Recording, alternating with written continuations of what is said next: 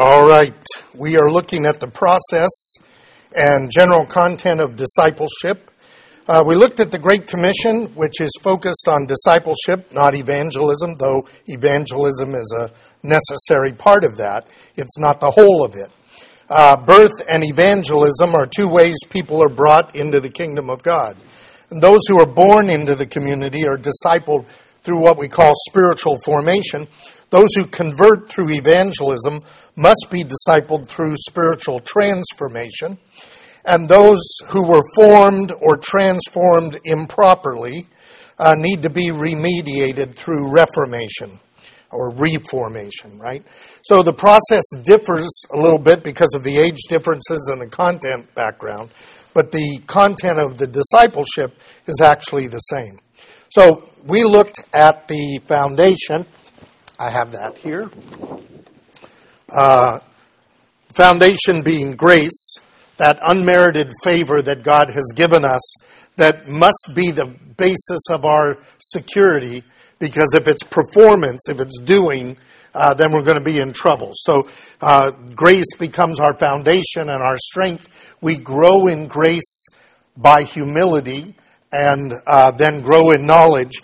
Then we looked at faith, hope, and love. And I looked at those last time in the uh, context of uh, faith, that love is the basis of God's doing for us. He has chosen to love us. He has given us promises. Those promises become our hope. The hope then is not yet, so we wait for it. We wait for it, walking by faith, trust in the one who promised that he will bring that about. And the scripture tells us that uh, when faith has reached its goal, the hope is realized, then faith and hope are gone, but love remains. And so the greatest of these, Paul says, is love. Today we're going to look at lordship. We finally reached the foundational flooring, if you will, of all that we build in our Christian life and discipleship. That underground pinning, that solid rock of grace, uh, that process of faith, hope, and love that undergirds everything that we do, finds its expression in lordship. So I want you to turn with me to Luke chapter 6, uh, verses 46 to 49. Interesting verse. Um, a lot of people have the idea that uh, as long as we uh, confess Jesus as our Savior, uh, that's it. There's nothing much else to do, uh, and that is really a alteration of the biblical message. So, um, in Luke chapter 6, verse 46, Jesus says he's doing a sermon similar to the one we find in Matthew uh, that begins with the Beatitudes and then uh, concludes with these words uh, Why do you call me Lord, Lord, and do not do what I say? Everyone who comes to me and hears my words and acts on them, I will show you whom he is like. He is like a man building a house who dug deep and laid a foundation on the rock. And then when the flood occurred and the torrent burst against the house, it could not shake it because it had been well built. But the one who has heard and not acted uh, on my words is like a man who built a house on the ground without any foundation and the torrent burst against it, and immediately it collapsed, and the ruin of the house was great. Uh, Jesus uses this notion of building our house on a rock or on sand, as in one of the texts says, and the storms of life, the temptations are going to come along. We're going to talk about those next week. And what happens is uh, the house just can't stand, it just comes apart. But if it has a solid foundation, that foundation being grace and faith, hope, and love, trusting of God, uh, and then uh, building on hearing the words of the Lord and doing them, then it will build a house that can stand. So today we're going to consider lordship. Lordship is a uh, uh funny term. We use the word lordship uh, in somewhat an extra biblical way. It's based on biblical texts, but the Bible doesn't uh, talk about lordship quite the way we do.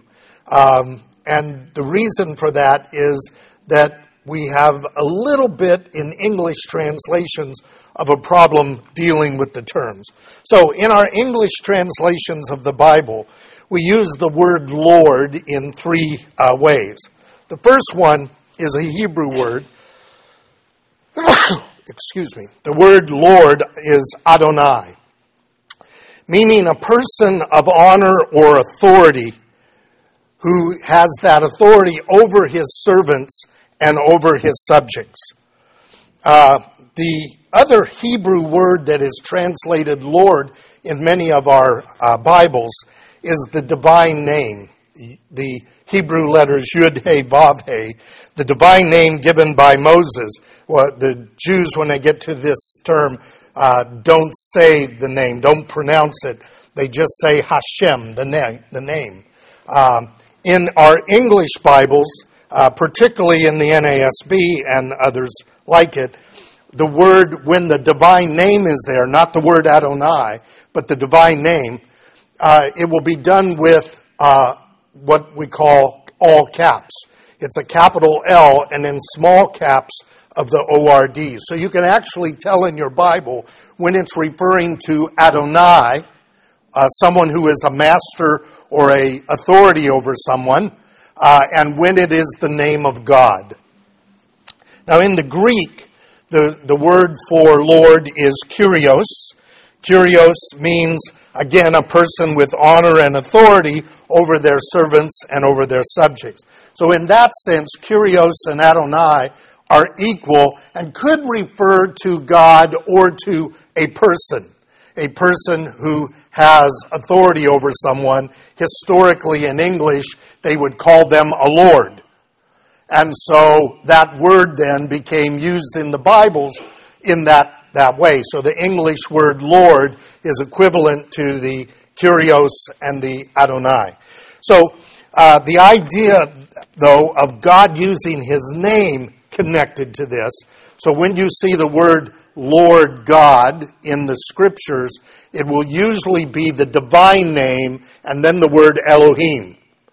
It's identifying God by his name. Um, so uh, that becomes a little bit confusing for people as to when it is that. If you have a Bible that uses the caps, then you know where the divine name is, is found. Now, God uses his name to establish his authority and his honor over those who are his. So in Exodus chapter 20, and you're familiar with this text because it is the text of the giving of the commandments, God begins this uh, when he speaks the commandments. He starts by saying, I am the Lord, there's that divine name, your Elohim, your God who brought you out of the land of Egypt and out of the house of slavery. And then God gives the commandments that he wants his people to follow. In other words, God invokes his name as the one who delivered Israel, and therefore he has authority over them. They were slaves of Pharaoh, and now they are God's servants. Now, we might use the word slave there as well. The problem is that the word slave for us has a negative connotation. Uh, in the ancient world, it could have a negative or a, uh, just a common understanding that someone was in charge of the other one uh, because we have this whole culture of freedom. We somewhat see slavery in negative terms. Plus, in the American experiment, uh, the use of slavery here was a kidnapping, slave, enslaving someone against their will, not someone who has given themselves over to someone else, which is part of this, uh, this difference. So God says, You will do this, you will not do that. I am the Lord. Now, in Leviticus chapter 18, uh, I want to just give you a couple of passages uh, for this. If you go through the Torah, you will see God doing this constantly, where he says, You will do this, you will not do this, I am the Lord. And he uses his name. And uh, that is that notion that we use of lordship, though the scriptures aren't exactly using that word, but they are meaning that idea of authority over someone. So in Leviticus 18, uh, verse uh, 1 through 4, it says, The Lord spoke, that's the divine name, spoke to Moses, saying, Speak to the sons of Israel and say to them, I am the divine name, your God. The Lord your God. You shall not do what is done in the land of Egypt where you lived, nor are you to do what is done in the land of Canaan where I am bringing you. You shall not walk in their statutes. You are to perform my judgments and keep my statutes to live in accordance with them. I am the Lord your God. See what he does? He does this notion of telling who he is. I'm the one who is in charge of you. You are not going to act like the Egyptians, and you are not going to act like the Canaanites. You're not going to act like the cultures around you. You're going to act in the ways that I teach you and follow my ways. I am the Lord, or I am Hashem, the name. Now, this is really important. Uh, it's the idea that the Lord has full and complete authority and honor which we as his people, Jews and Christians, must acknowledge. And he has the authority and power to command us and also to judge us if we disobey. Now, what is that basis of lordship? Why can the Lord do that? Uh, there are two reasons why the Lord can do that. The first one is found in Genesis 26, verse 1, uh, chapter 1, verse 26 and 27. You don't have to turn there, you know that text. Uh, it is the text that says that in the image of God, God created man and woman in his image. That idea, in the image of God created he him, male and female created he them. The idea that God is creator is one of the foundational uh, reasons why he can tell us what to do, because the creator has authority over the creature. That's Paul's argument in Romans chapter 9. That passage I do want you to turn to. In Romans chapter 9, beginning at verse 17.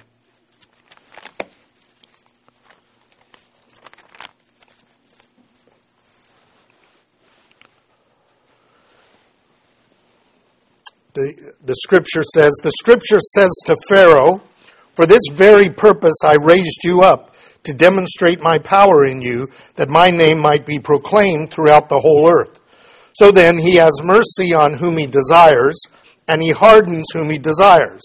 And you will say to me, Why does he still find fault? For who is resisting his will? On the contrary, who are you, O man, who answers back to God? The thing molded will not say to the molder, Why did you make me like this, will it? Does not the potter have the right over the clay to make from the same lump one vessel of honor uh, and another for common use? If God is willing to demonstrate his wrath and to make his power known, he endured with much patience the vessels of wrath prepared for destruction he did so to make known the riches of his glory upon the vessels of mercy, which he prepared beforehand, um, even those whom he has called, not from the Jews only, but also from the Gentiles. Now, what is Paul's point? Paul's point is this this creation is not about you. I know in a humanistic modern sense, it's very hard for us to grasp that that this is not about us, it's about God. That God created for His own purpose, and we are created for His purpose, and we don't really have the right to say, I don't like your purpose, I'm going to change it. Now, that's the essence of sin. That's what mankind does.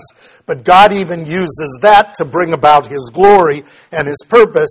But the notion is that ultimately He's the potter, He's the creator, we're the created, we're the clay. We have no right to say to Him, He has the right to do with us whatever He wants. And Paul makes that uh, abundantly clear in this context. So, because God is creator, He has authority over all of his creation, whether we believe him or not. And in that sense, he will be the judge of the whole earth, not only those of us who have bowed the knee to the Messiah, but to uh, he will be the judge of all mankind uh, and has the right to do that and to bless or curse on the basis of their behavior. Now, the problem with that, as you might think, is well, okay, I get it intellectually, but it kind of sounds like God is just capricious and does whatever he wants. He does whatever he wants, but he's not capricious. Okay? So the other reason that God is Lord is because he is a good God, a God of mercy, a God of love, and a God of redemption. So I want you to look at some passages based on that. In Deuteronomy chapter 5,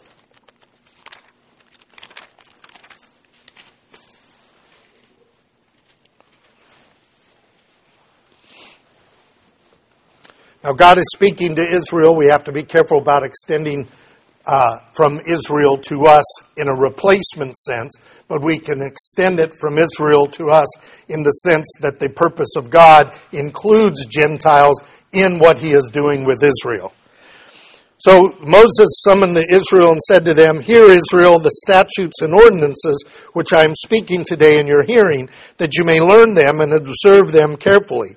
The Lord our God made a covenant with us at Horeb he did not make this covenant with our fathers, but with us, those of us who are alive here today. The Lord spoke to you face to face at the mountain from the midst of the fire. And I was standing between the Lord and you at that time to declare the word of the Lord, and you were afraid because of the fire and did not go up to the mountain.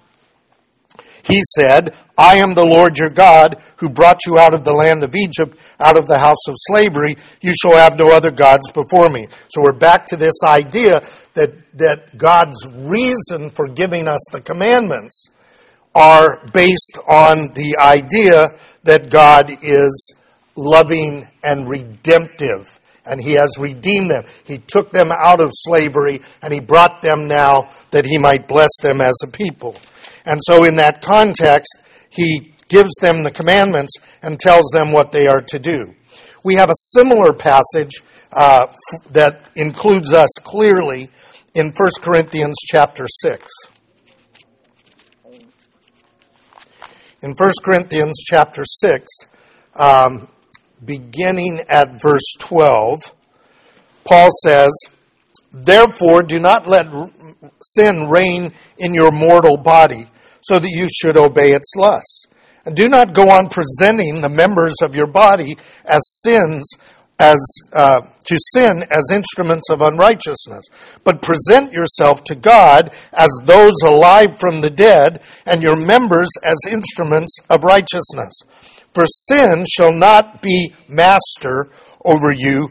You are not under the law, but grace.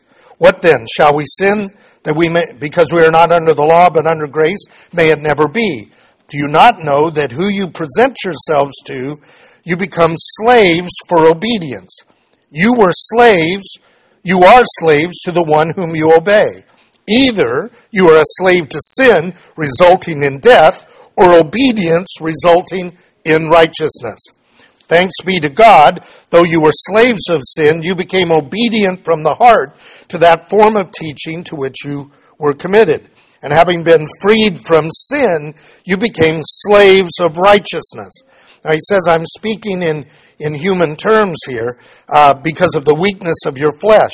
In the same way that you presented yourselves as slaves to impurity and to lawlessness, resulting in further lawlessness, now present yourselves members as slaves to righteousness, resulting in your sanctification. For when you were slaves of sin, you were free in regard to righteousness. So his argument is you're going to serve someone. You can serve sin, leading to death and destruction, or you can serve God, leading to life and righteousness and holiness. Now, the struggle of that is that our mind and our body are not going to be in agreement. We'll talk about that next week. I'm trying to get the general premise of lordship down here first. So, we have been redeemed. He tells us in this text uh, later that we are to glorify God in our body, which is His. Oh, I read uh, Romans 6, didn't I? I should have read uh, 1 Corinthians 6. trying to figure out where I'm going. The, the context is the same in both those chapters, uh, but uh, Paul is a little clearer in Corinthians. That's why I use that. I should have cleaned up my notes here. In uh, 1 Corinthians, now I'm in 2 Corinthians. I got to watch out for this. In 1 Corinthians 6, uh, he says, uh, 612. Yeah. All things are lawful for me. All things are not profitable. All things are lawful, but I will not be mastered by anything. In Romans 6, he's talking about you're either mastered by sin or you're mastered by the Lord. Uh, food is for the stomach, and the stomach is for food, but God will do away with both of them. They're temporal. Yet the body is not for fornication, but for the Lord, and the Lord for the body. Now God has only has not only raised up the Lord, but he will raise us up through his power. Do you not know that your bodies are members of Christ?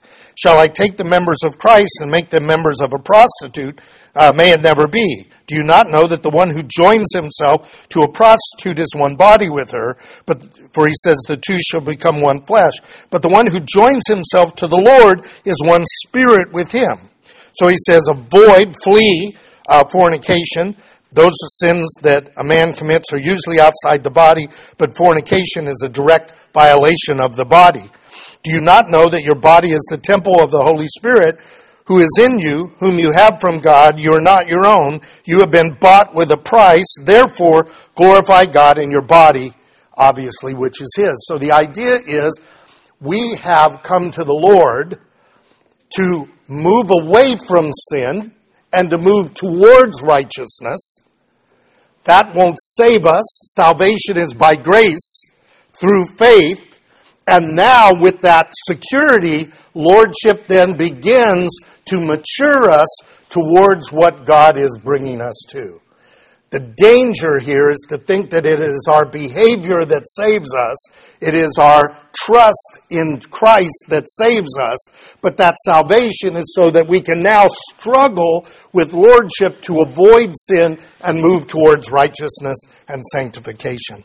Uh, really important. Now, um, we get this uh, clearly in the context that God is both creator and redeemer but our confession is Jesus is Lord. So where does that come from? Well, turn with me to Acts chapter 2.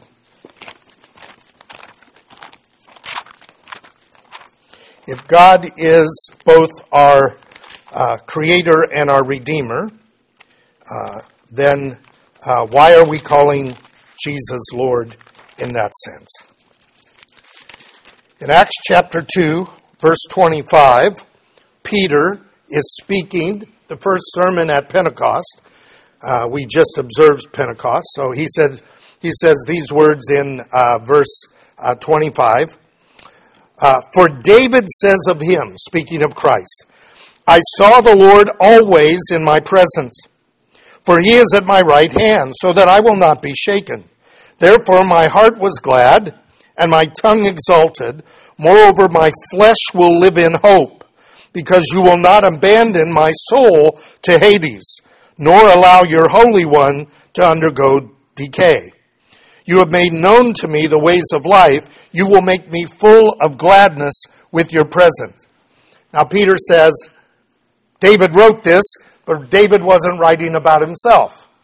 Brethren, I may confidently say to you regarding the patriarch David that he both died and was buried and his tomb is with us to this day. It's possible in the area where Peter is talking that he could even point over to the tomb of David and say, David's dead, his body saw corruption. And so, because he was a prophet, and he knew that God had sworn to him an oath to seat one of his descendants on the throne, he looked ahead and spoke of the resurrection of the Christ, that he was not abandoned in Hades nor did his flesh suffer decay. Jesus' body did not suffer normative decay, and his soul was not abandoned in Hades. He, re- he rose on the third day. This Jesus God raised up, which we are all witnesses. Therefore, having been exalted to the right hand of God, because he ascended, And having received from the Father the promise of the Holy Spirit, he has poured forth this which you both see and hear. Talking about the tongues that they were going. It is not David who ascended into heaven, but he himself says, The Lord said to my Lord, Sit at my right hand until I make your enemies a footstool for your feet. Therefore, let all the house of Israel know for certain that God has made him both Lord and Messiah, this Jesus whom you have crucified. So, Jesus is given the place of, uh, by his Father of being Lord and Messiah. That's why Jesus says, All authority is given to me in heaven and on earth. Now, Paul tells us in the context of the resurrection, the only one who is not under the authority of Jesus in all creation is God the Father. And at the end of the kingdom time, Jesus will return that to the Father that God may be all in all. I have no idea what that means, so don't ask me. Okay?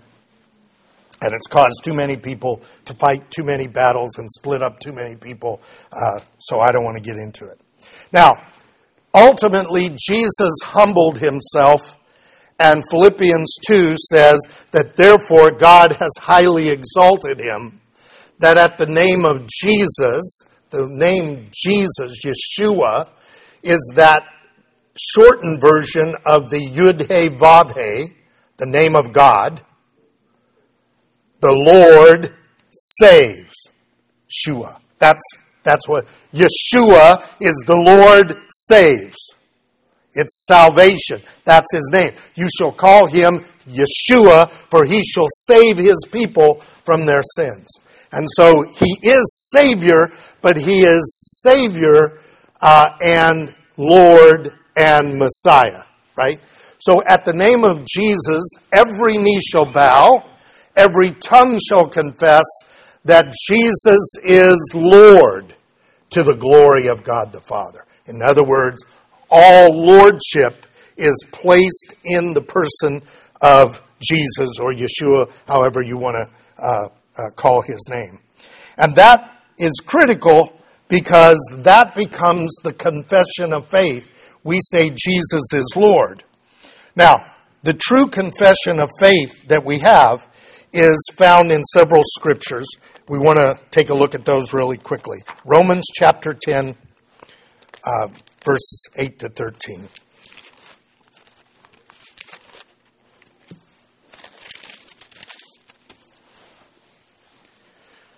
Quoting Deuteronomy, Paul says,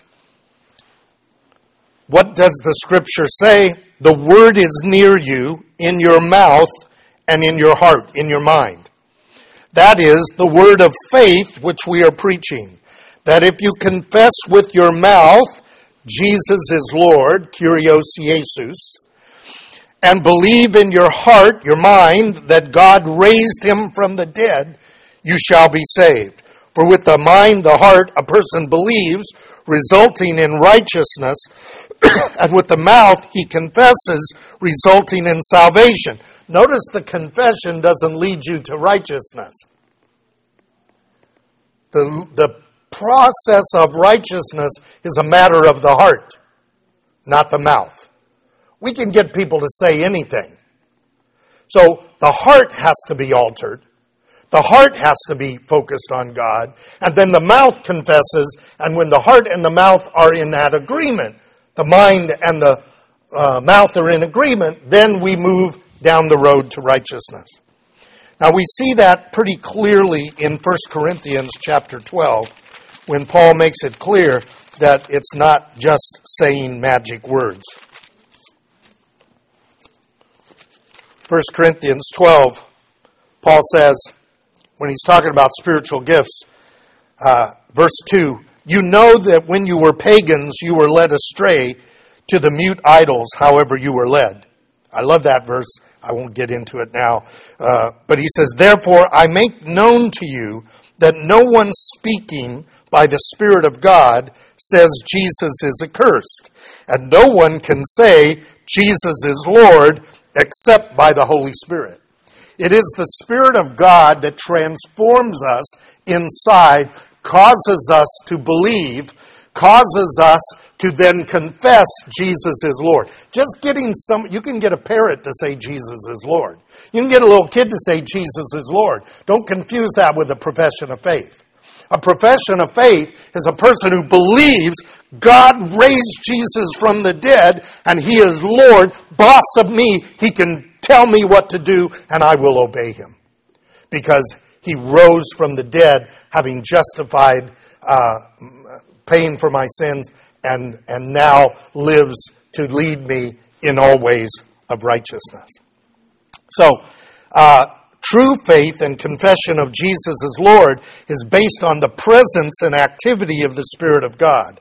So, Lordship rightly places us in relationship with God the Father through Jesus as Lord by means of the Holy Spirit given to dwell in us.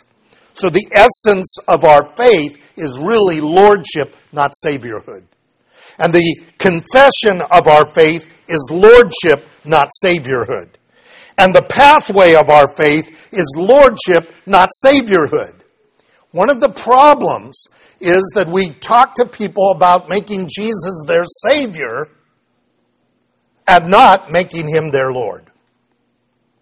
If He is your Lord, he saves you. But if you just call him Savior and not Lord, that doesn't work. And Jesus made it clear in the passage we began with. Why do you call me Lord? Why are you using the word Lord, which means master and authority over you, and then don't do what I say? What was the Great Commission? Baptize them and teach them to observe, to do all that I have commanded you. We can't get away from obedience as the pathway of our salvation. It doesn't save us, but when we are saved, it is the pathway wherein we are to walk. And that pathway is a struggle. It is the pathway to life not the pathway to death. It is the pathway of obedience, not the pathway of sin. And that's okay because what happens is the Holy Spirit causes us to be born again. And in our mind and in our heart, there's a part of us that says, I want to obey God. And there's a part of us inside that goes, not today. We're going to do it this way. And that battle is going to take us to Romans chapter 7. That battle that Paul talks about between the mind and the flesh. The spirit and the flesh are at odds, not the Torah and the, and the spirit. The, the Torah and the flesh are at odds, not the spirit and the Torah. Right? So the struggle is not against the Torah. The struggle is against the flesh and against the world and against the devil that wants to thwart everything that God's doing, but he's not going to get to do it. In the meantime, though, we have quite a wrestling match going on, a spiritual battle where our mind wants to follow God and our flesh doesn't want to follow God, and we have to set our mind on the spirit and not on the flesh, or we will fail. But that's for next week, and we'll deal with that uh, in that context. So let's pray.